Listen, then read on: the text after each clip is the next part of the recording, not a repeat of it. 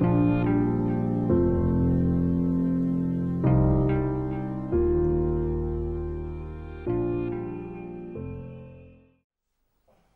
اللہ الرحمن الرحیم وصلی اللہ علی النبی الکریم ربش رحلی صدری ویسر لی امری وحل العقتم السانی یفقہ قولی۔ آج کی بات جو ہے، اس کا ٹاپک ہے دعوی اللہ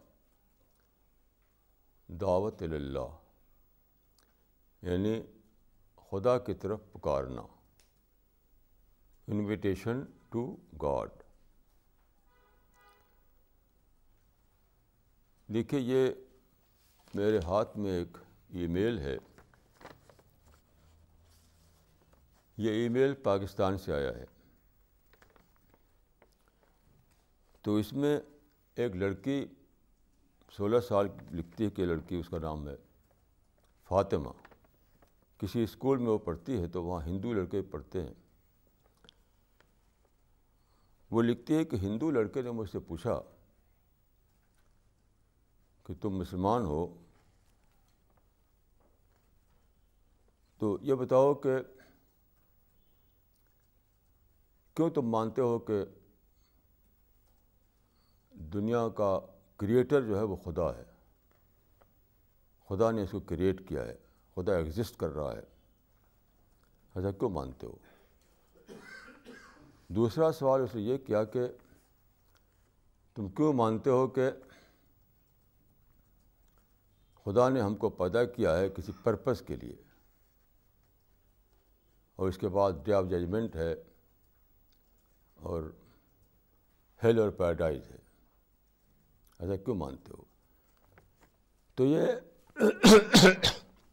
ایک سمپل قسم کا کوشچن ہے، لیکن اس کو میں جب ملا یہ یہ ای میل تو میرے مائنڈ میں ایک اور کوشچن آ گیا۔ کہ اس ہندو اسٹوڈنٹ نے ایک مسلم اسٹوڈنٹ ہی سے کیوں یہ سوال کیا؟ اس کا اپنا بھی تو یہ کوشچن ہے۔ سبھی کا، ہر انسان کا کوشچن ہے۔ تو ایک ہندو اسٹوڈنٹ، ایک مسلم اسٹوڈنٹ سے ایسا کیوں پوچھتا ہے؟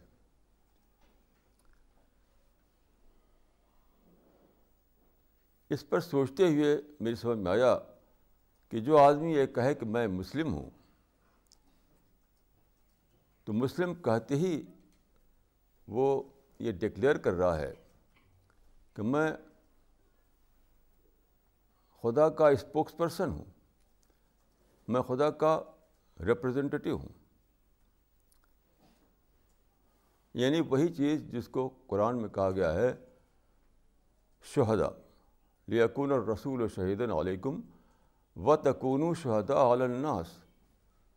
یعنی امت محمدی جو ہے وہ اس کی حیثیت شاہد کی ہے دنیا میں۔ شاہد کا مطلب ہے گواہ، وٹنس۔ اسی کو حدیث میں کہا گیا ہے کہ المسلمون شہداء اللہ فلرز مسلمان زمین میں خدا کے گواہ ہیں۔ یہ بات ہم مانتے ہیں، قرآن، حدیث، یہ سے یہ چیز بہت ہی کلیئر طور پر موجود ہے۔ اس پر سوچتے ہوئے مجھے ایک اور بات کی طرف دھیان گیا۔ وہ یہ کہ یہ کام جو ہے، گواہی دینے کا کام یعنی یہ وہی کام ہے جس کو ہم کہتے ہیں دعوت۔ دعوت اور شہادت دونوں ایک ہی بات ہے۔ ایک ہی بات ہے۔ قرآن میں ہے کہ وہ شاہد و مشہود۔ شاہد اور مشہود وہاں پر آئیں گے۔ تو یہ وہی ہے جس کو ہم کہتے ہیں دائی اور مدعو۔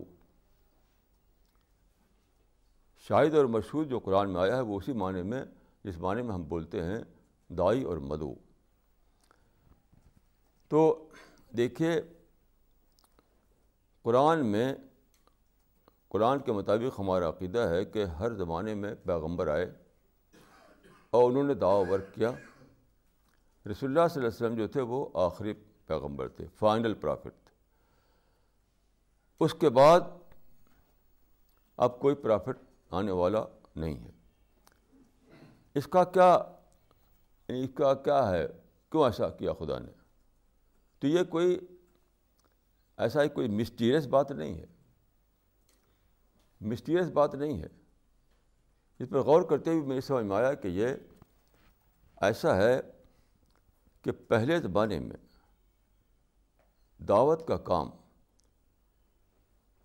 پرسنلائز دعا ورک تھا پرسنلائز دعا ورک یعنی ایک شخص ایک پیغمبر آیا، اس نے دعوت کا کام کیا، وہ چلا گیا۔ پھر دوسرا پیغمبر آیا، اس نے دعوت کام کیا، وہ چلا گیا۔ یہاں تک کہ حدیث کے مطابق دنیا میں ایک لاکھ سے زیادہ پیغمبر آئے۔ تو یہ زمانہ تھا پرسنلائزڈ وے میں دعا ورک کرنے کا۔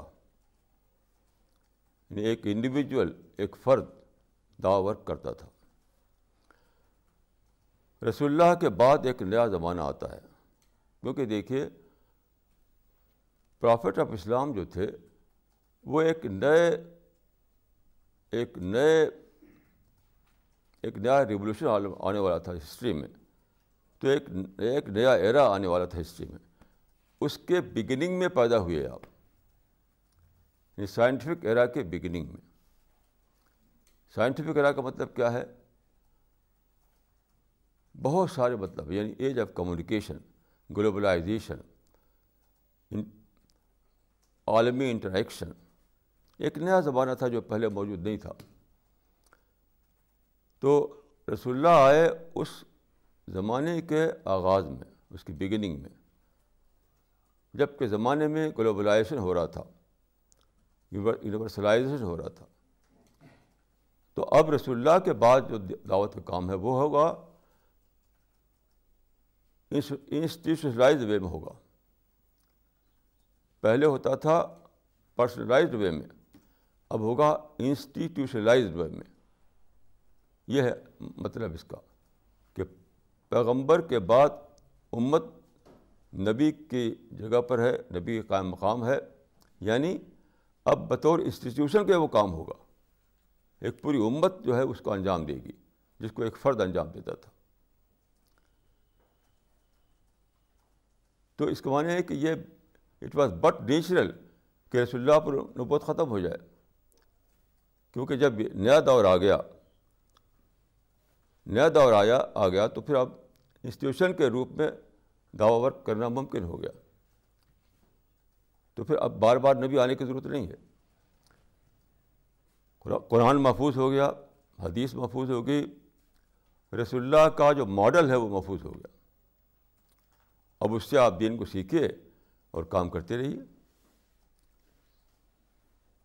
تو جب ایک شخص یہ کہتا ہے کہ میں مسلمان ہوں، تو وہ یہ بھی کہہ رہا ہوتا ہے کہ میں خدا کا گواہ ہوں، خدا کا وٹنس ہوں۔ مجھ سے تم سمجھ سکتے ہو۔ مجھ سے کوشچن کر سکتے ہو۔ گاڈ سے ریلیٹڈ باتیں جو ہیں، وہ میں بتانے کا ذمہ دار ہوں۔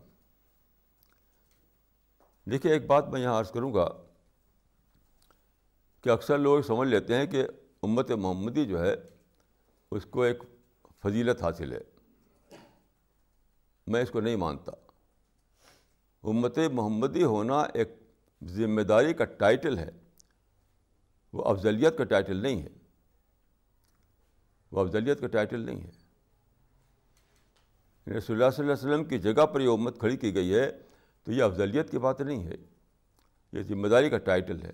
یعنی جو کام پیغمبر کو انجام دینا پڑتا تھا، وہ اب امت کو انجام دینا ہے۔ انسٹیٹیوشن انسٹیٹیوشن کے روپ میں انجام دینا ہے۔ سب مل کر انجام دیں۔ ہمارے یہاں بدقسمتی سے انسٹیٹیوشنلائزیشن میں انسٹیٹیوشن بنا کر کام کرنے کا کانسیپٹ ہی نہیں ابھی تک آیا ہے۔ جبکہ آج کی دنیا جو ہے اس میں یہ چیز ہر جگہ آ چکی ہے۔ جیسے میں آپ آج ہی مجھے ایک بات جاننی تھی۔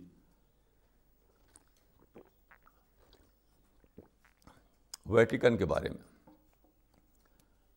یعنی کرسچینٹی کے بارے میں۔ تو ایک فادر ٹامسن ہیں دلی میں۔ ان کو میں نے ٹیلی فون کیا۔ وہ دلی میں رہتے ہیں تو معلوم ہوا کہ وہ اس وقت کوچن میں ہیں۔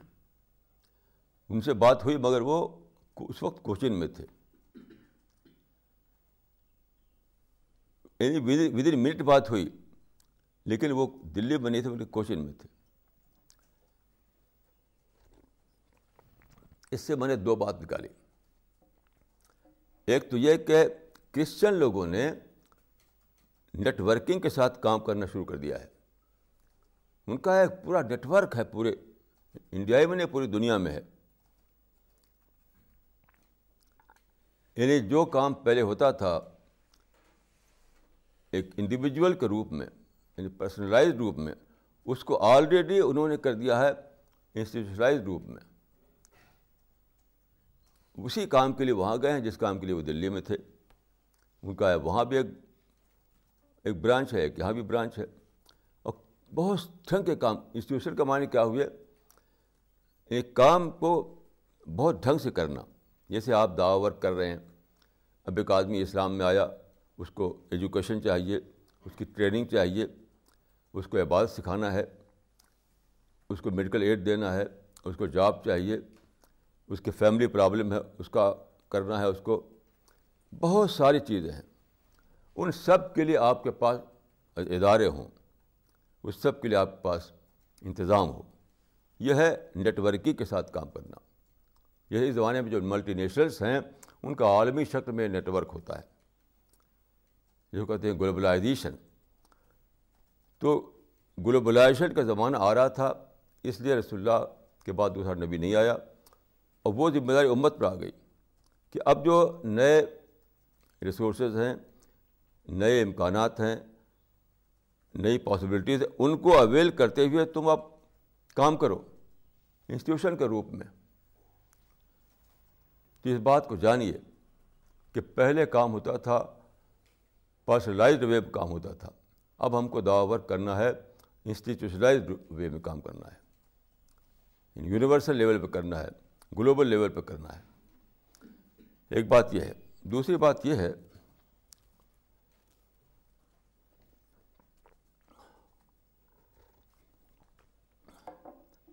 کہ جب ہمیں یہ کام کرنا ہے، تو میں اکثر یہ کہا کرتا ہوں کہ ایک کام کرنے کے لیے دوسرے کام کو چھوڑنا پڑتا ہے۔ اگر آپ جانا چاہتے ہیں امرتسر، تو آپ کو کلکتے کا راستہ چھوڑنا پڑے گا۔ یہ نہیں کہ آپ کلکتے ہی بھاگ رہے ہوں، امرتسر بھاگیں، یہ پاسبل نہیں ہے۔ تو ایک کام کرنے کے لیے دوسرا کام چھوڑنا پڑتا ہے۔ تو دا ورک کرنے کے لیے ہمیں قومی کام چھوڑنا پڑے گا۔ دونوں ساتھ ساتھ نہیں ہو سکتا ہے۔ قومی کام کیا ہے؟ قومی کام کا لینڈ کے جھگڑے، جاب کے جھگڑے اور ریزرویشن کے جھگڑے، مٹیریل جھگڑے، ہر قوم ان چیزوں میں الجھی رہتی ہے۔ جس قوم کو آپ دیکھیے، ہر قوم دوسری قوموں سے، ہر گروپ دوسرے گروپ سے ہر گروپ ہر ہر کمیونٹی دوسرے کمیونٹی سے مٹیریل جھگڑوں پھنسی رہتی ہے۔ یہ لینڈ ہم، یہ ہماری ہے، تم نے کیوں قبضہ کر لیا؟ ہمیں پولیٹیکل سیٹ دو۔ تم نے، تم کیوں پولیٹیکل سیٹ پر بیٹھ گئے؟ ہمیں جاب دو۔ تم نے کیوں جاب دے رکھا ہے سب؟ ہمارے ساتھ باعث ہوتا ہے، ہمارے ساتھ تعصب ہوتا ہے۔ تعصب کیوں کرتے ہو ہمارے ساتھ؟ یہ سب ہے قومی جھگڑے۔ تو یاد رکھیے، امت محمدی کو جب دعا ورک کام کرنا ہے، امت محمدی کو جب دعوت اللہ کا کام کرنا ہے، تو اس کو قومی جھگڑے چھوڑنے پڑیں گے۔ یہ ہو نہیں سکتا کبھی بھی کہ آپ قومی جھگڑے بھی لیے رہیں اور دعا ورک بھی چلتا رہے۔ امپاسبل ہے یہ۔ تو اس کے لیے کیا کرنا ہے؟ ہمیں یہ بھی وہ ٹرمنالوجی بدلنی پڑے گی ہمیں۔ آج کا ٹرمنالوجی کیا چلتی ہے مسلمانوں میں؟ کہ ہمارے خلاف کانسپریسی ہو رہی ہے، ہمارے خلاف سازش ہو رہی ہے، لوگ ہمارے دشمن بنے ہوئے ہیں۔ یہ جو زبان ہے کانسپریسی کی زبان، اور کہ یہ دشمن ہے ہمارا، وہ دشمن ہے ہمارا، یہ یہ لینگویج ہی چھوڑنی پڑ جائے گی۔ کیوں؟ آپ افورڈ نہیں کر سکتے۔ They can not afford to speak this language because this kind of language inculcate hate intolerance اب بتائیے کہ آپ اگر ہیٹ لیے ہوئے ہیں، تو آپ ان کو دعوت کیسے دیں گے؟ تو امت محمدی کو جب اللہ تعالیٰ نے یہ چاہا کہ وہ شہدا زمین میں شہدا بنے تو اس کے معنی یہ بھی ساتھ ساتھ ضروری ہو گیا کہ وہ قومی کام چھوڑیں۔ قومی کام کو خدا پر ڈالیں۔ قومی کام کو خدا پر ڈالیں۔ ایک حدیث ہے کہ جو آدمی اب جو آدمی خود ہی دنیا کے مادوں کو حل کرنا چاہے تو خدا اس کو اس کے حوالے کر دیتا ہے۔ اور جو خدا کے حوالے کر دے تو خدا اس کا ذمہ دار بن جاتا ہے۔ تو ہمیں اپنے قومی کاموں کے معاملے میں خدا کے پر ڈالنا پڑے گا۔ خدا پر۔ ورنہ ہم خدا کے ہاں یعنی آخرت میں وہ وہ وہ ریوارڈ ہمیں نہیں مل سکتا جو مدی ہونے کے حصے ملنا ہے ہمیں۔ نہیں مل سکتا ہمیں۔ اس معاملے میں میں ایک بہت ہی ایک ایک بہت ہی عجیب بات کرنا چاہوں گا کہ بعد کے زمانے میں دعوت کا تصور ہی مسلمانوں میں ختم ہو گیا۔ اگرچہ دیکھیے، دعوت کا پروسیس جاری رہا کہ وہ قرآن محفوظ تھا، حدیث محفوظ تھی، رسول اللہ کی سیرت محفوظ تھی، یہ ساری باتیں موجود تھیں۔ صحابہ کے صحابہ کے حالات جو تھے وہ محفوظ تھے۔ تو خود اپنے زور پر لوگ اسلام کی طرف آتے رہے۔ بے شمار لوگوں نے قرآن کو پڑھا اور صرف قرآن کو پڑھ کر کے انہوں نے اسلام کو ایکسیپٹ کر لیا۔ اسی کو میں کہتا ہوں کہ اپنے آپ، یہ تاتاریوں نے اب جانتے ہیں کہ عباسی دور میں حملہ کیا اور صبرقند سے لے کر حلب تک سب تباہ کر ڈالا، لیکن بعد کو انہوں نے اسلام قبول کر لیا۔ تو کیسے ہوا؟ کسی دعو ورک سے نہیں ہوا۔ یہ قرآن کی اپنی طاقت سے ہوا۔ اسلام کی اپنی طاقت سے ہوا۔ تو اس طرح سے اسلام خود اپنے زور پر تو بار بار ہر ہر زمانے میں یعنی پھیلتا رہا ہے۔ لوگوں کے دلوں میں داخل ہوتا رہا ہے۔ لیکن مسلمانوں میں دعوتی شعور جو ہے وہ اتنا غائب ہو گیا، اتنا غائب ہو کہ آج تک وہ موجود نہیں۔ آپ دیکھیے تفسیروں کو پڑھیے آپ۔ تفسیروں کو پڑھیے آپ۔ تو تفسیروں میں دعوت کا کچھ بھی نہیں ملے گا آپ۔ وہ ساری آیتیں حدیث ہیں۔ جو وہ آیتیں جو دعوت سے متعلق ہیں، اس کے عجیب عجیب معنی لکھ رکھے۔ بس تفسیروں میں صبر کو منسوخ کرا دے رکھا ہے۔ جس تفسیر کو پڑھیے آپ، جو عربی تفاصیر ہیں تو اس میں صبر منسوخ ہے۔ طالف قلب منسوخ ہے۔ اب بتائیے طالف قلب منسوخ کرنے کے معنی کیا ہوئے؟ صبر کو منسوخ کرنے کے معنی کیا ہوئے؟ دعوت کا کام، یہ دا ورک تو بغیر صبر کے ہو نہیں سکتا ہے۔ یعنی قومی معاملات میں آپ کو صبر کرنا پڑتا ہے۔ سیاسی شکایتوں پر صبر کرنا پڑتا ہے۔ مادی شکایتوں پر صبر کرنا پڑتا ہے۔ تب جا کر دعا ورک آپ کر پاتے ہیں۔ تو آپ جو ہے ان شکایتوں پر صبر کرنے کی تیاری نہیں ہے۔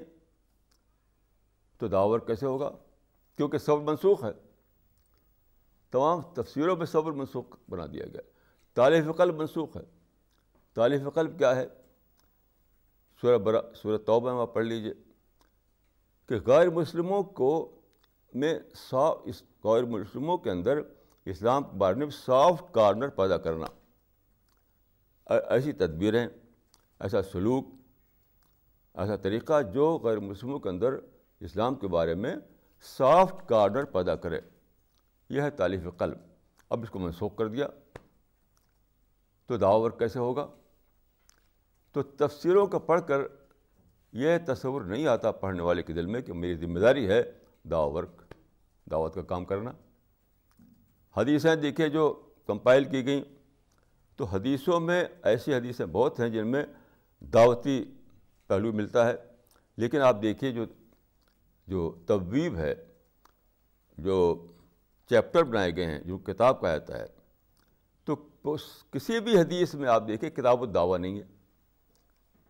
یعنی سارے چیپٹر ہیں۔ کتاب الصلاط کتاب الزکوٰۃ، کتاب الحج، یہاں تک کتاب السواق بھی رہے گا۔ کتاب الحید و نفاذ بھی رہے گا، لیکن کتاب الدعویٰ سرے سے کسی بھی حدیث کی بک میں موجود نہیں۔ ایسے جو ہمارے بڑے بڑے لکھنے والے ہیں، مصر غزالی ہیں، ابن تیمیہ ہیں، ابن قیم ہیں، شاہ اللہ ہیں، انہوں نے بڑی بڑی کتابیں لکھی ہیں۔ کنہیں کسی کی کتابیں بھی کتاب الدعویٰ نہیں تو دعوت امت کے اندر سے حذف ہو گیا۔ اتنا حذف ہوا کہ موجودہ زمانے میں بہت سے لوگ دعوت کا نام لیتے ہیں، حالانکہ وہ دعوت نہیں کرتے وہ۔ مسلمانوں کی اصلاح کریں گے۔ کوئی مسلمانوں کی اصلاح کر رہا ہے، کوئی نماز روزہ سکھا رہا ہے، کوئی ملی ورک کر رہا ہے اس کو کہتا ہے دعوت۔ وہ دعوت نہیں ہے وہ۔ دعوت واضح طور پر نام ہے انظار و تفشیر کا۔ انظار و تفشیر کا یعنی غیر مسلموں کو بتانا ان باتوں کو جو خدا نے بھیجا ہے اپنے پیغمبر کے اوپر۔ غیر مسلموں میں ورک کا نام ہے دعوت۔ لیکن دوسرے دوسرے کام کریں گے، کوئی ڈبیٹ کر رہا ہے، اس کو دعوت سمجھتا ہے، کوئی لڑائی بھڑائی کر رہا ہے اور اس کو دعوت سمجھتا ہے، کوئی سیاست چلا رہا ہے سیاست، اس کو دعوت سمجھتا ہے۔ تو اتنا زیادہ لوگ ناشنا ہو گئے ہیں دعوت کے کانسیپٹ سے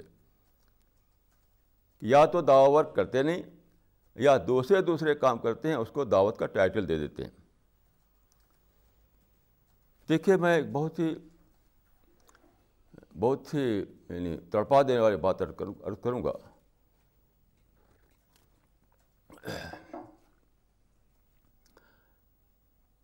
دعوت کو خدا نے اپنی مدد کرنا کہا ہے من انصاری اللہ بہت پہلے بہت پہلے میں جب آدم میں رہتا تھا یہ بات ہے انیس سو پچاس کی انیس سو پچاس کی اس وقت مجھ پر یہ کھلا کہ دعوت کا کام ہے نصرت کا کام۔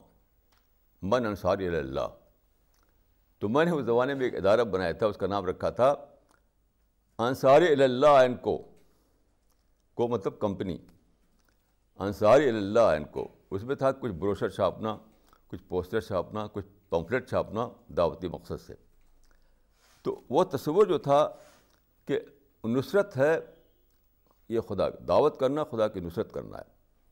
تو میں نام رکھ دیا انصاری اللہ اینڈ کو۔ لیکن مجھے پھر نام پسند نہیں آیا یہ۔ تو پھر میں نے دوسرا نام رکھا ادارہ اشاعت اسلام۔ یہ جب جب کی بات ہے، جب میں کہ اعظم گڑھ میں تھا۔ خیر، تو دعوت کو خدا نے اپنی نصرت کہا ہے۔ دیکھیے، آپ صورت دہا میں پڑھیے۔ اللہ تعالیٰ نے جب مخاطب کیا حضرت مسا کو، تو فرمایا کہ اس طرح تو کل نفسی میں نے تم کو اپنے لیے چن لیا، اپنے لیے بنا لیا۔ اظہبا علیہ فرعون ان نحو تغا تو اللہ تعالیٰ نے کہا ان سے کہ میں نے تم کو اپنے لیے چن لیا۔ جاؤ فرعون کے پاس دعوت دو۔ اپنے لیے کیا مطلب ہوا؟ یہ خدا کا کام ہے۔ خدا اس کو اپنا کام سمجھتا ہے۔ وہ کیسے؟ رسلم مبشرین و منظرین اللہ یکون اللہ سے اللہ حجتم باد رسول یعنی اللہ تعالیٰ نے انسان کو پیدا کیا، اس دنیا میں اس کو بسا دیا۔ لیکن کسی پہاڑ کی چوٹی پر یہ لکھا وہ نہیں ہے کہ انسان کو کیا کرنا ہے۔ یہ انسان کو ڈسکور کرنا ہے۔ یعنی میں کیا ہوں؟ Who am I what is the purpose of my life what is pre death period what is post death period what is hell what is paradise ساری باتیں جو ہیں کسی پہاڑ کی چوٹی پر لکھی ہوئی نہیں ہیں۔ ظاہر ہے کہ انسان جو ہے آبویسلی آپ کہے گا، انسان کہے گا میں تو بے خبر تھا۔ تو خدا نے انتظام کیا۔ پیغبروں کا، تاکہ ان کی ان اویئرنیس کو توڑے، ان کو اویئر بنائے۔ اللہ تاکہ آخرت میں یہ نہ کہہ سکیں کہ خدایا ہم کو تو خبر نہیں تھی۔ ہم کو تو خبر نہیں تھی۔ انا کنہ قافلین یہ نہ کہہ سکے تو لوگوں کی بے خبری کو توڑنے کے لیے خدا نے پیغمبر بھیجے۔ لا یقون اللہ صلی اللہ حجت عباد رسول خدا کے اوپر لوگوں کو یہ کہنے کا موقع نہ رہے کہ ہم تو بے خبر تھے، کیوں ہمیں آپ ہیلمٹ ڈالیں گے؟ اس کے لیے خدا نے پیغمبر بھیجے، کتاب اتاری وہ کی، لوگوں کی بے خبری کو توڑنے کے لیے۔ تو یہ ہوا خدا کا کام۔ مثلا ہم ہم پیسہ کما گھر بنائیں تو ہمارا کام ہے۔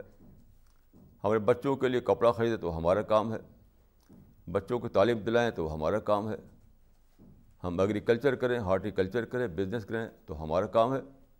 لیکن یہ بات کہ لوگوں کی ان اویئرنیس کو توڑا جائے، لوگوں کی بے خبری کو ختم کیا جائے۔ مرنے سے پہلے لوگوں کو بتا دیا جائے کہ مرنے کے بعد کیا ہونے والا ہے۔ یہ ہے خدا کا کنسرن جس نے پیدا کیا ہے۔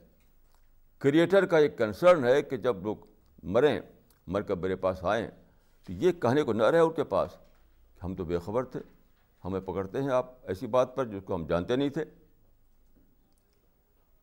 یہ ہے خدا کا کنسرن تو جب آدمی دعوت کے لیے نکلتا ہے، تو وہ خدا کے کام کے لیے نکلتا ہے۔ یہی بات سورہ حج، سورہ بقرہ میں سورہ حج میں کہی گئی ہے کہ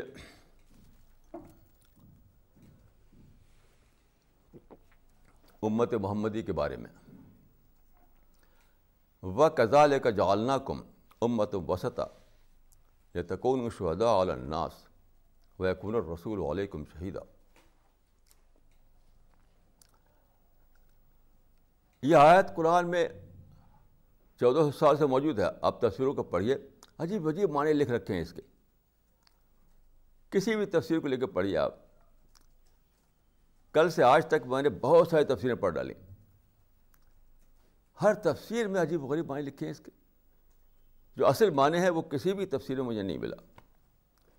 دیکھیے وسط کے معنی ہوتے ہیں بیچ مڈل مڈل وسط کے معنی افضل کے نہیں ہوتے۔ ہیں اور بنا دیا کہ افضل بنا دیا، تم کو ہم، یہ تو ہے ہی نہیں لغت میں، ڈکشنری میں۔ تو فرمایا کہ ہم نے بنا دیا تم کو بیچ کی امت یعنی مڈل نیشن پکتھال نے ہی نے صرف صحیح ترجمہ کیا ہے، پکتھال نے۔ مار مارڈک پکتھال نے۔ اس نے لکھا ہے کہ کہ ہم نے تم کو مڈل نیشن بنایا، بیچ کے قوم بنایا۔ بیچ کا مطلب کیا ہے؟ بیچ کا مطلب یہ ہے کہ خدا اور انسان کے بیچ میں، خدا اور انسان کے بیچ میں۔ تو پہلے خدا اور انسان کے بیچ میں ہوتا تھا پیغمبر۔ پیغمبر جو ہوتا تھا، وہ خدا اور انسان کے بیچ میں ہوتا تھا۔ یعنی خدا سے لینا اور انسان کو بتانا۔ یہ ہے امت وسط۔ مڈل نیشن یا مڈل کمیونٹی۔ تو خدا اور انسان کے بیچ میں بنایا گیا۔ پیغمبر کو اور پیغمبر کی نیابت میں امت محمدی کو کہ خدا سے لو اور انسانوں تک پہنچاؤ۔ یہ کتنی عجیب غریب بات ہے کہ ہم بیچ کے لوگ ہیں یعنی خدا سے پا کر دوسروں کو پتہ نہ ہے۔ یاد رکھیے، یہی ایک کام ہے جو خدا والا کام ہے۔ سارے کام اس کے سوا جو ہیں وہ اپنے کام ہیں۔ اپنی تربیت، اپنا تزکیہ، اپنی تعلیم سارے دوسرے جو کام ہیں، وہ ہمارے اپنے کام ہیں۔ یہ دعوت کا کام صرف ایک ایسا کام ہے جو خدا کا کام ہے۔ اسی لیے خدا نے کہا اس کو کہ میری نصرت، من انصاری اللہ لیکن رسول شہید علیکم بتکون شہدا الناس۔ یعنی تاکہ خدا کا رسول تمہارے اوپر گواہ بنے۔ اور تم دوسرے انسانوں کے اوپر گواہ بنو۔ گواہ بننا کیا ہے؟ یعنی خدا کے لیے کھڑا ہونا۔ خدا کا ایمبیسڈر بن کر کھڑا ہونا۔ خدا کا ریپرزینٹیو بن کر کھڑا ہونا۔ یہ مطلب ہے گواہ کا۔ کہ میں ہوں بتانے والا کہ پوچھو تم کو کیا جاننا ہے خدا کے بارے میں۔ تو میں اس کا ذمہ دار ہوں۔ میں اس کے لیے رسپانسبل ہوں کہ بتاؤں تم کو۔ تو آپ کو بتانا ہے خدا کا ایگزسٹنس خدا کا کریشن پلان اور ساری باتیں جو خدا چاہتا ہے انسانوں کو پہنچانا، ان سب کو بتانے کا ذمہ دار ہے۔ وہ آدمی جو اپنے کو گواہ بنائے۔ انتم شہدا اللہ فی کا مطلب یہی ہے۔ تو ایک کیسی عجیب بات ہے، آپ غور کیجیے کہ ہم خدا کے نمائندے ہیں۔ ہم خدا کو ریپرزینٹ کر رہے ہیں۔ یہ کتنا عجیب غریب ہے احساس۔ تو یاد رکھیے جو آدمی خدا کو ریپرزینٹ کرنے لگے، تو اس کے سارے کام خدا اپنے ذمے لے لیتا ہے۔ اپنے ذمے لے لیتا ہے۔ جیسے حکومتیں ہیں۔ سکسٹی، نائنٹین سکسٹی ٹو میں آسام میں چین نے حملہ کر دیا۔ وہاں ایک تیز پور کمشنری ہے۔ وہاں پر ایک آدمی تھا، گورنمنٹ آف انڈیا کا۔ تو وہ بھاگا وہاں سے۔ تو بھاگا تو وہ پکڑا گیا۔ اگر ڈٹا رہتا وہاں، تو گورنمنٹ آف انڈیا کا ہیلی کاپٹر جاتا اس کو بچانے کے لیے۔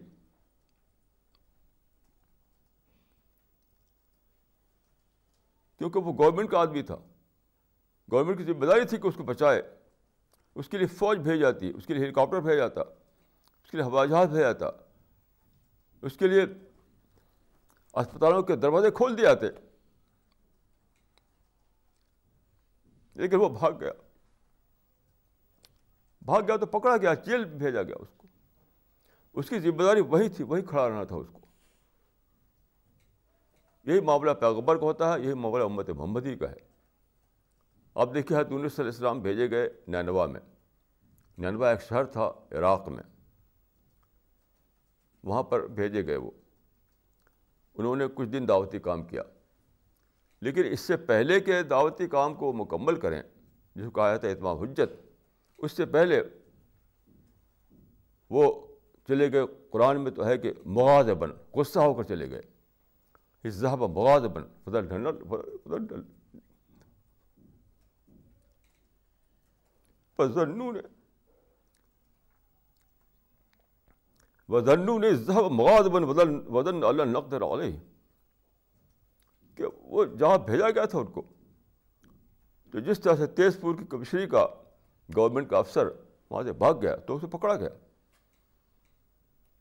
کہ تم کو وہیں کھڑا رہنا تھا، کچھ بھی بیتے بیتنے دو تمہارے اور تمہاری فیملی کے ہم ذمہ دار ہیں۔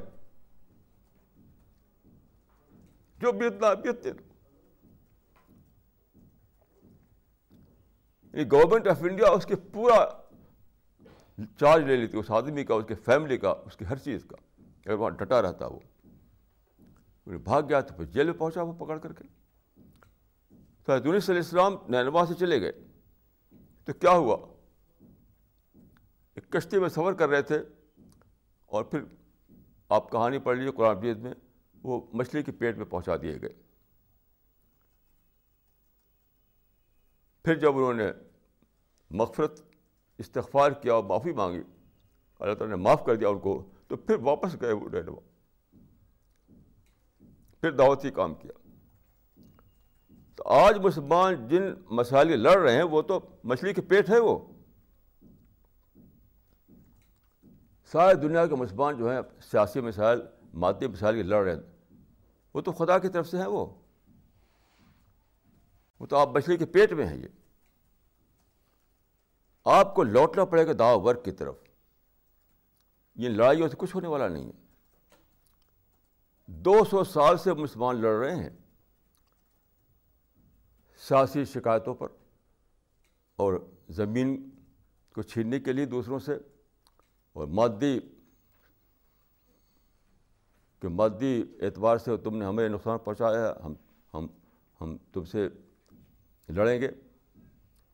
تو مادی شکایتوں کو لے کر، سیاسی شکایتوں کو لے کر،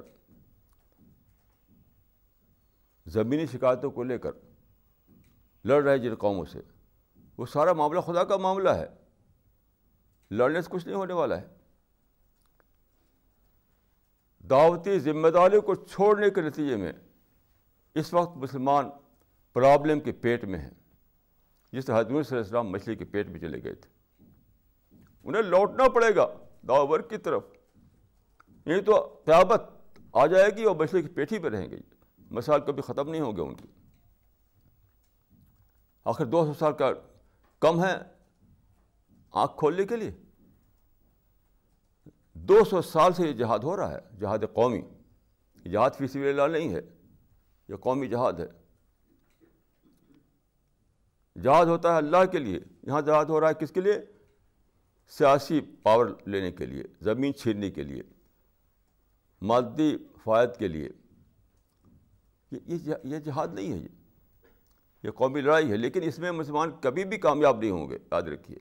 جیسا کہ دو سو سال سے کامیاب نہیں ہوئے آپ دیکھیے، فلسطین میں انیس سو اڑتالیس میں وہاں کے مسلمانوں کو یعنی عربوں کو، فلسطین کا ون تھرڈ ملا ہوا تھا۔ نہیں نہیں، ٹو تھرڈ ملا ہوا تھا۔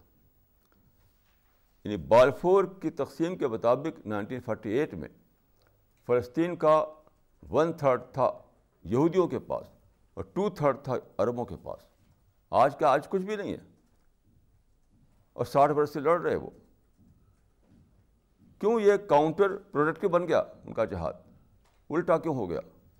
کیوں یہ مچھلی کے پیٹ میں ہے وہ؟ یہودی سے نہیں لڑنا ہے انہیں۔ خدا سے مغفرت مانگنا ہے۔ داور کی طرف لوٹنا ہے۔ دیکھیے، یاد رکھیے، ہندو ہمارے مدو ہیں، عیسائی ہمارے مدو ہیں، یہودی ہمارے مدو ہیں، امریکن ہمارے مدو ہیں۔ ہمیں ان کے اوپر دعا ورک کرنا ہے۔ ہمیں جہاد نہیں کرنا ہے۔ ہمیں لڑنا نہیں ہے۔ یہ سارا جو مسلمانوں کے جو سو کال میڈیا ہے، مسلمانوں کا یہاں سے لے کے امریکہ تک سب بس صرف کمپلین پروٹیسٹ کرتا ہے۔ میں کہا کرتا ہوں کہ مسلمانوں کا میڈیا پروٹیسٹ میڈیا ہے۔ مسلمانوں کے اخبارات پروٹیسٹ، پروٹیسٹنٹ بنے ہوئے ہیں سب۔ پوری پوری مسلم کمیٹی پروٹیسٹ، پروٹیسٹنٹ کمیٹی بنی ہوئی ہے۔ کس کے خلاف کر پروٹیسٹ کر رہے ہیں آپ؟ یہ جو ہو رہا ہے وہ تو خدا کی طرف سے ہو رہا ہے۔ ہما صاحب کو مصیبت، یہ سب خدا کی طرف سے ہو رہا ہے۔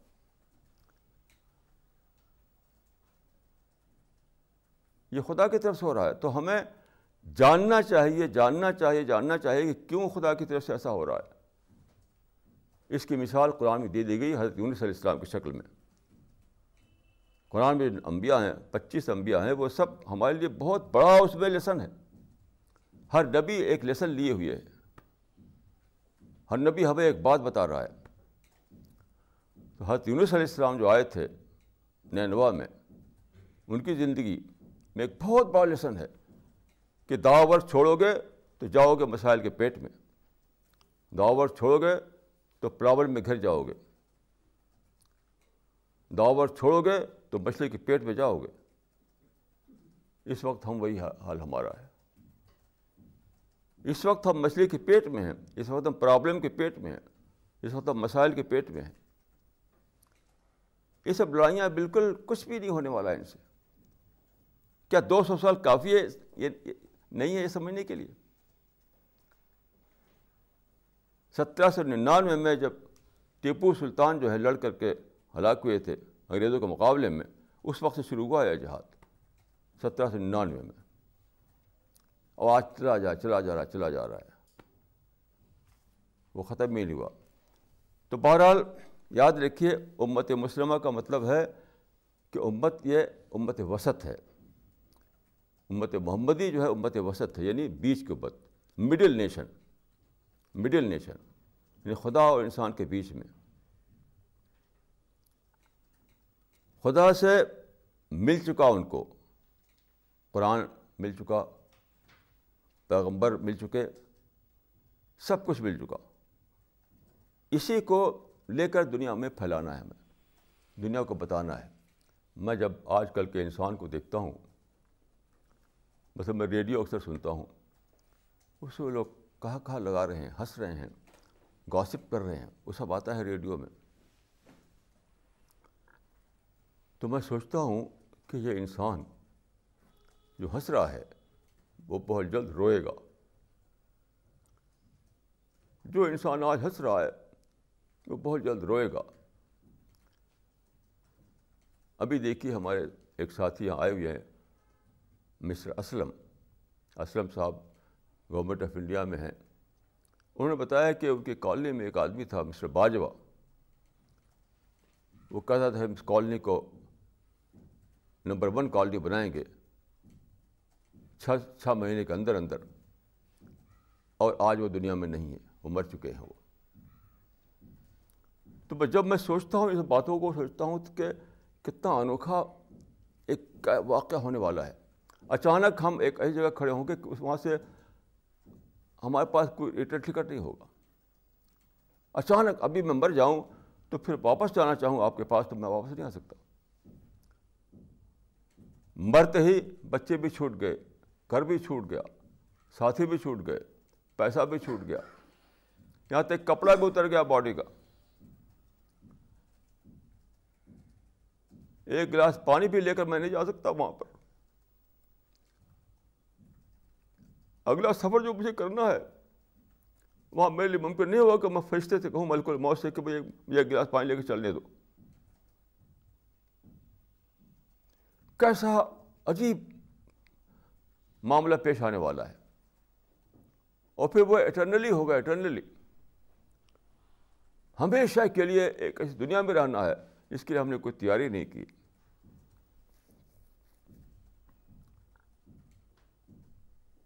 یہ ہے وہ کام جو کرنا ہے امت محمدی کو مرنے سے پہلے لوگوں کو بتا دینا۔ بتا دینا ہے کہ تم کدھر جا رہے ہو۔ تمہارا سفر جو ہے کدھر ختم ہونے والا ہے۔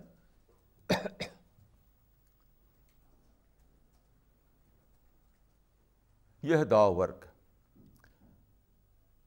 دا ورک نام ہے انظار و تفسیر کا۔ ایک مفسر سے پوچھا گیا کہ قرآن کا خلاصہ کیا ہے؟ تو انہوں نے کہا کہ سرگزشت انظار سرگزشت انظار انظار کیا ہے؟ انظار دعوت ہے۔ تو میں کہوں کہ سرگزشت دعوت۔ انسانوں کو بتانا، کس بات کا بتانا؟ خدا کے ایگزسٹنس کو بتانا۔ خدا کے کریشن پلان کو بتانا۔ دنیا میں انسان کیوں پیدا کیا گیا ہے، اس کو بتانا۔ مرنے کے بعد کیا ہونے والا ہے، اس کو بتانا۔ ڈے آف ججمنٹ کے بارے میں بتانا۔ ہیلو پیراڈائز کے بارے میں بتانا۔ یہ ہے انظار و تفسیر یہ دعوت اللہ یہ ہے ہماری ذمہ داری۔ میں آپ کو ایک حدیث سنانا چاہتا ہوں۔ جو پوری امت محمدی کے لیے ہے۔ ایک ایک ایک فرد کے لیے بھی ہے، پوری امت محمدی کے لیے بھی ہے۔ من جال الحم محمد واحد ہم آخرت ہی۔ کفاہ اللہ عنہم دنیا اس حدیث کا ایک ٹکڑا یہ ہے۔ من جال الحموم ہمن واحد ہم آخرت ہی۔ کفاہ اللہ عنہم دنیا یعنی جس نے اپنا سارا کنسرن صرف آخرت کو بنا لیا۔ ہم کے معنی ہوتے ہیں غم یعنی کنسرن جس نے اپنا سارا کنسرن آخرت کو بنا لیا، تو دنیا کے معاملے میں خدا اس کے لیے کافی ہو جاتا ہے۔ یعنی جب آپ دعوت کے کام میں اٹھیں، دعوت کے کام میں اپنے آپ کو لگائیں، انسان کو یعنی یہ خدائی کام کہ خالق کے چاہتا ہے کہ مخلوق جان لے کے کیا ہونے والا ہے آئندہ۔ یہ خدا کا کنسرن ہے۔ یعنی خدا کے کنسرن کو آپ اپنا کنسرن بنا لیں۔ اس حدیث کا مطلب یہ ہے کہ جب آپ خدا کے کنسرن کو اپنا کنسرن بنا لیں، تو آپ کا جو کنسرن ہے، اس کی ذمہ داری خدا لے لیتا ہے۔ میں اس کا زندہ ثبوت ہوں۔ اب سے پچاسی سال پہلے میں پیدا ہوا۔ میں نے کبھی کوئی کمائی کا کام نہیں کیا۔ کبھی نہیں کمائی کا کام کیا۔ میں بچپن سے، میں کہا کرتا ہوں کہ کہ میں آئی اے بورن دائی برتھ بائی برتھ میں دائی ہوں. شروع سے میں اسی طرح کے کام میں تھا اور زندگی پر دعوت کا کام کرتا رہا. لیکن میں زندہ ہوں، ایسا تو نہیں کہ مر گیا میں. اللہ تعالیٰ نے میرے لیے گھر بھی دیا، میرے لیے بچے بھی دیے. میرا سب کام چلتا رہا. میری پوری فیملی میری سپورٹ پہ کھڑی ہو گئی. کیسی انوکھی بات ہے کہ پوری فیملی میری پوری سپورٹ پہ کھڑی ہو۔ میرے بیٹے، میری بیٹی، سارے لوگ۔ تو میرا کام چل رہا ہے۔ یہ مطلب ہے کہ جب تم خدا کے کنسرن کو اپنا کنسرن بناؤ گے، تو تمہارے جو معاملات، دنیا کے جو معاملات، وہاں خدا اس کو، اس کا چارج لے لے گا۔ اس کا چارج لے لے گا۔ یہ بات فرد کے لیے بھی ہے، پوری امت کے لیے بھی ہے۔ امت محمدی نے یہ کام نہیں کیا۔ تو آپ دیکھیے، ہر جگہ دوسروں کے وکٹم بنے ہوئے ہیں، دوسروں کا شکار بنے ہوئے ہیں۔ یعنی خدا نے چارج نہیں لیا ان کے مادی معاملات کا، ان کے قومی معاملات کا۔ تو کیا کہتے ہیں کہ سب لوگ دشمن ہمارے ہیں، سب ہمارے انیمی ہیں۔ انیمی نہیں ہے، خدا نے چارج نہیں لیا تمہارا۔ کیونکہ تم نے خدا کے کنسرن کو اپنا کنسرن نہیں بنایا۔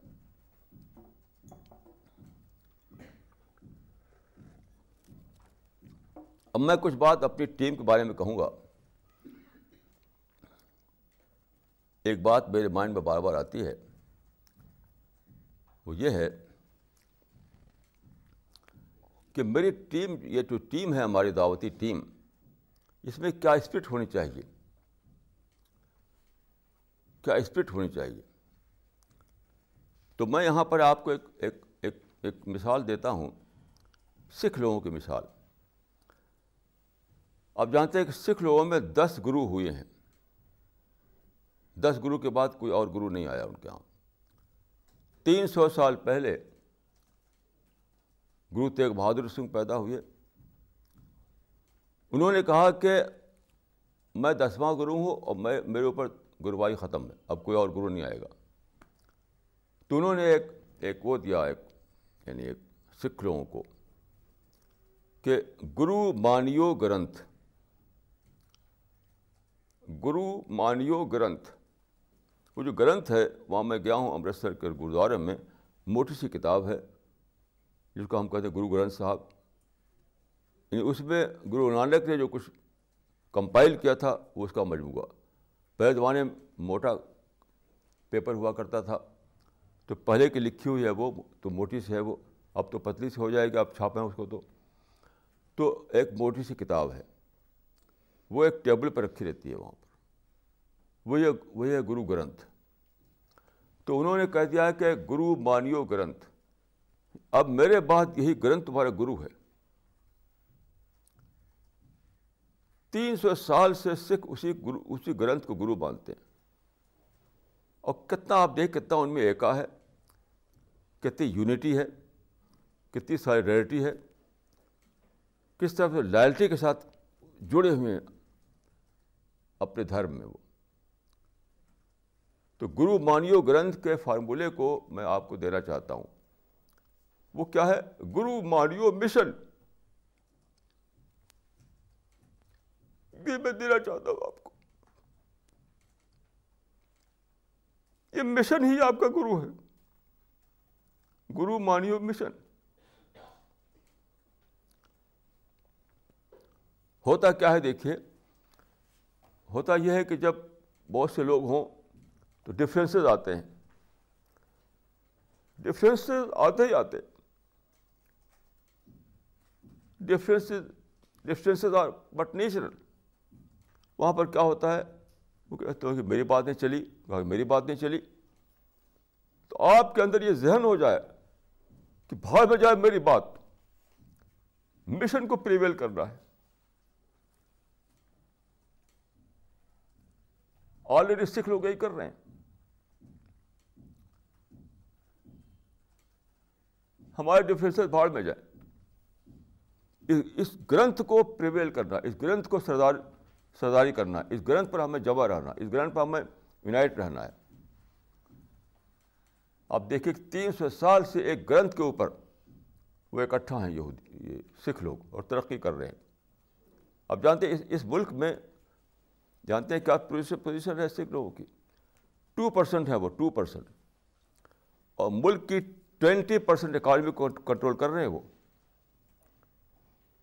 ٹو پرسینٹ جو کمیونٹی ہے وہ ملک کی ٹوینٹی پرسینٹ اکانومی کنٹرول کر رہی ہے۔ اس کے مقابلے ہم نو ویئر ہیں۔ ہم نو ویئر ہیں۔ کیوں؟ اسی فارمولے کی وجہ سے۔ ان میں ایک کا ہے، یونٹی ہے سالیڈرٹی ہے، لائلٹی ہے۔ تو آپ لوگوں کو اللہ تعالیٰ کا یہ بہت بڑا فضل ہے کہ آپ کے اندر دعوتی اسپرٹ پیدا ہوئی، دعوت کا جذبہ پیدا ہوا۔ ورنہ دیکھیے کہ چودہ سو سال سے جو جو دعوتی یعنی دعوت کا بات ہی غائب ہے۔ یعنی قرآن میں بھری ہوئی ہے، حدیث میں موجود ہے، لیکن جو انسانی لٹریچر بنا، تفسیر کی شکل میں، شرح، شرحوں کی شکل میں، کتابوں کی شکل میں، فقہ کی شکل میں فقہ پر اتنی کتابیں اتنی کتابیں ہیں۔ کسی بھی کتاب میں کتاب الدعوت نہیں۔ کسی بھی فقی کتاب میں کتاب الدعوت نہیں۔ پوری پوری تاریخ گزر گئی اور لوگ دعوتی، وہ ذہن ختم ہو گیا۔ تو میں آپ کو ایک حدیث سنانا چاہتا ہوں کہ من احیا سنتم من سنتی امیت بادی فلح اجر و میت شہید۔ جو شخص میری کسی مردہ امت کو زندہ کرے تو اس کو سو شہیدوں کا ثواب ہے۔ سو آدمی مر کر خدا کے راہ میں شہید ہو جائیں تو کتنا بڑا ثواب ہے۔ ہمارے پہاڑ سے بھی بڑا ثواب ہے۔ وہ اس انسان کو ملے گا جو کسی سنت کو زندہ کرے۔ تو لوگ اس اس حدیث کو سب لوگ جانتے ہیں، لیکن چھوٹی چھوٹی چھوٹی سی باتوں اپلائی کرتے ہیں وہ۔ مثلاً ایک زمانے میں بیوہ سے نکاح کرنا معیوب ہو گیا تھا، لوگ بیوہ سے نکاح نہیں کرتے تھے۔ تو ایک عالم نے اس کو زندہ کیا، تو ان کو کریڈٹ دیا تھا کہ انہوں نے نکاح بیوگاں کو زندہ کیا۔ ایسے کچھ چھوٹی چھوٹی باتوں کو۔ ایک ایک مشہور عالم تھے۔ ان کے زمانے میں لوگ جراب پر مسا کرنا جو ہے، اس کو غیر افضل سمجھتے تھے۔ غیر افضل۔ پاؤں دھونا چاہیے مسا نہیں کرنا چاہیے۔ تو انہوں نے فتویٰ دیا کہ المس و الخفین واجب المس و الخفین واجب مسا کرنے کو واجب بتا دیا۔ حالانکہ واجب نہیں ہے وہ۔ وہ تو ایک رخصت ہے۔ لیکن چونکہ لوگوں کو کراہت ہو گئی تھی، اس کو غیر افضل سمجھتے تھے، تو ان کہا کہ نہیں۔ تو کہا انہوں نے زندہ کیا اس سنت کو۔ جس کے بارے میں لوگوں کے ذہن ہٹ گیا تھا۔ یہ چھوٹی سنتیں ہیں یہ سب۔ اور سب سے بڑی سنت جو رسول اللہ کی وہ دعوت ہے۔ داعین اللہ بیز نہیں بس راج منیرا یہ تو آپ کی اصلی سنت تھی۔ یہ تو رسول اللہ اسی لیے بھیجے گئے تھے۔ سب سے بڑی نمبر ون سنت جو ہے آپ کی وہ دعوت ہے۔ وہی ختم۔ وہ کتابوں میں نہیں ہے، عمل میں نہیں ہے۔ جو دعوت کا نام لیتا ہے، وہ دوسرے دوسرے کام کرتا ہے، اس کو کہتا ہے دعوت۔ ایسے لوگ تو مائنس مارکنگ کے مستحق ہیں۔ مائنس مارکنگ تو آپ لوگوں کو خدا کے فرض سے اس چیز کی توفیق ہوئی، جو ایک سنت مردہ بنی ہوئی تھی۔ تو یہ کتنا بڑا آپ کو شکر کرنا چاہیے اس پر۔ لیکن یاد رکھیے، شیطان ہمیشہ پیچھے لگا رہتا ہے۔ اور شیطان ہمیشہ آتا ہے ڈفرینسز کے راستے سے، یاد رکھیے۔ جب آپ کے دل میں کوئی ڈفرینس آیا تو آپ سمجھتے ہیں بس یہی صحیح ہے، وہ وہ غلط ہے، یہ صحیح ہے۔ تو آپ حق کے نام پر وہ شیطان کا شکار ہو جاتے ہیں۔ حق کے نام پر کہ میں جو سوچ رہا ہوں وہ حق ہے، تو میں کیوں جھکوں؟ میں کیوں مانوں؟ اس وقت حق کو بھی نظر ادا کرنا پڑتا ہے۔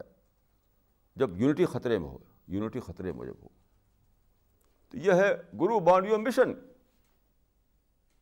ہماری رائے نہیں بلکہ مشن جو ہے وہ اس کو دیکھنا ہے۔ مشن کا انٹرسٹ میرا انٹرسٹ نہیں، مشن کا انٹرسٹ میری رائے نہیں، مشن کی رائے۔ یہ میں آپ کو دیتا ہوں فارمولہ گرو تیگ بہادر، گرو گرو تیگ بہادر سنگھ نے جو فارمولہ دیا تھا بہت صحیح فارمولہ تھا، میں اس کو صحیح سمجھتا ہوں، اپنے، ان کے اپنے لحاظ سے۔ اس کو یہاں پہ اپلائی کیجیے آپ۔ گرو ماریو مشن، آپ کے اندر یہ ذہن ہو کہ مشن کے لیے ہمیں جینا پڑنا ہے۔ دیکھیے، یہ جو فارمولہ ہے، اس فارمولے کو نیشنل لیول پر اپنایا ہے جاپان نے۔ جاپان نے۔ جاپان میں دیکھیے، اتنی یونٹی ہے، اتنی یونٹی ہے کہ وہاں ٹکراؤ ہوتے ہی نہیں۔ وہ کیسے؟ انڈیا کے ایک صاحب گئے جاپان۔ میں بھی جاپان گیا ہوں، لیکن یہ واقعہ ایک صاحب نے بتایا۔ تو انہوں نے کہا کہ میں کوئی فیکٹری دیکھنا چاہتا ہوں۔ تو ان کو جاپان کی ایک فیکٹری میں لے جایا گیا۔ جب گئے وہاں پر فیکٹری میں انہوں نے دیکھا کہ جتنے ورکر ہیں، سب کالی پٹی باندھے گئے یعنی خوب خوب کام کر رہے ہیں، لیکن کاٹی پٹی کالی پٹی بندھی ہوئی ہے۔ تو انہیں پوچھا کہ یہ کیا قصہ ہے؟